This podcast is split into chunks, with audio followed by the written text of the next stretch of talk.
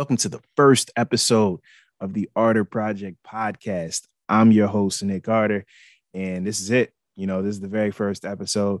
Kind of wanted to spend just a few moments, few minutes in this first episode going over uh, you know, what I hope to accomplish with this platform, as well as give you guys a little bit of background information on myself and who I am um, as well.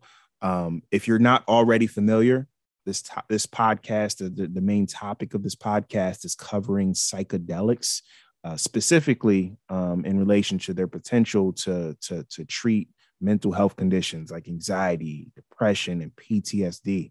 Uh, we also want to just kind of chronicle and document what people are, are dubbing the psychedelic renaissance. Um, you know, many presti- prestigious universities like John Hopkins and NYU, they're leading the charge for researching psychedelics and moving different compounds along the FDA drug approval process.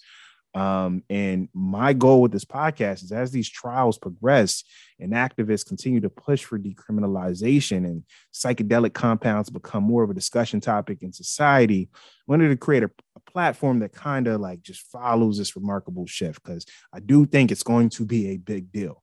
Um, I think um, psychedelics, if um, you know, if they do accomplish what a lot of early uh, researchers uh, say they they they could accomplish. I mean, we we could see a real, really dramatic shift in in the way we we treat mental health in our country.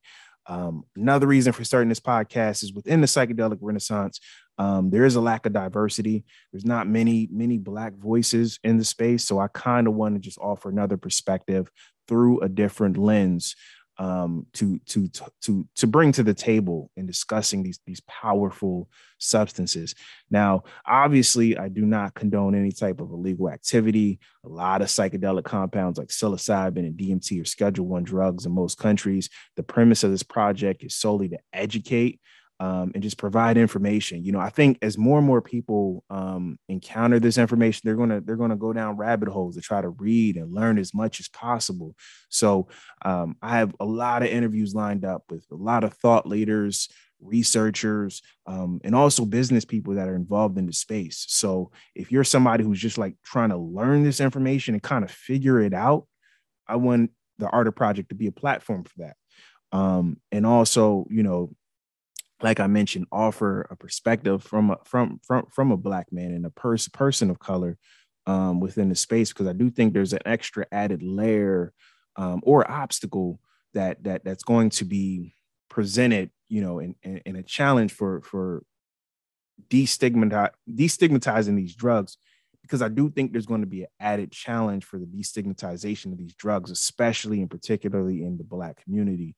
The war on drugs left its imprint uh, on the black community. So as these compounds become legal, um, and you know they they're approved through the FDA, there's still going to be challenges and hurdles to destigmatize them for for the black community. And I just want to add my voice into into the conversation to kind of help educate and teach. Um, you know, like I said, like I keep saying, as these as these uh, compounds become more and more um, popular um, and accepted. So um, background information on myself, you know, I um, actually had my, I was actually introduced to psychedelics like many, many other people through Michael Pollan's book, How to Change Your Mind. Um, after reading that book, I kind of went through a rabbit hole myself, man. I got through, you know, started reading the McKenna brothers and Stan Grof and Aldous Huxley and all these, these, these legendary, um, great thinkers who, you know, have created this, um, beautiful bodies of research that are you know helping inform researchers today. So it's incredible man. I, I, I read it and i was immediately hooked you know. Particularly you know i've always been into like meditation and yoga and stuff. And psychedelics it's like a weird intersectionality between like the science of the west and um, you know uh, philosopher it, different teachings that philosophers in the east have, have talked about. And like it's like a weird uh, it's like it's just a weird space that um, people that that researchers are are uncovering, and it's, and it's really really really fascinating to me. Um, I had a psychedelic experience with uh, ketamine. Ketamine was the first psychedelic approved by the FDA for use. Um, so you know it's legal, man. There's, there's clinics all across the country. Um, this is something that kind of worked for me. Uh, after reading Pollan's book, I looked up, you know, different ketamine clinics in my area. I found one. I hope to have my doctor on the podcast actually in, in, in a future episode to, to kind of discuss ketamine more in depth. But it, it truly was uh, life changing for me, um, transformative experience. Um, that you know, I, I, never really considered myself depressed per se. Um, a bit of anxiety. Um, I did have a smoking smoking addiction as well that was, you know, kind of like fixed immediately from ketamine. But I mean, the big thing for me, man, is I, I, I actually, you know, I'm an entrepreneur, so I had various different side hustles and all types of different businesses, but I was still working my full time job in corporate America. And psychedelics kind of really just gave me that push, like it gave me that, gave me that like confidence to really go out and chase my dreams and become a full time entrepreneur. So was a tr- transformative experience, man. I, I am a completely different person since my my my infusions than prior. So um, that's another reason why I started the pro- uh, this platform this podcast because of my own my own personal experience um, going to ketamine infusion clinics and um, you know again we're, we're, we're going to have so many different so many different guests on to, to talk about these things talk about these compounds different thought leaders and and, and, and business folks and researchers, like I mentioned. So, um, again, this is the very first episode. This is the Arter Project. Um, it's, it's a blog. You know, be sure to check out the blog, thearterproject.com. Follow us on Instagram and TikTok at the Arter Project. I'm still learning TikTok, but I'm gonna get it.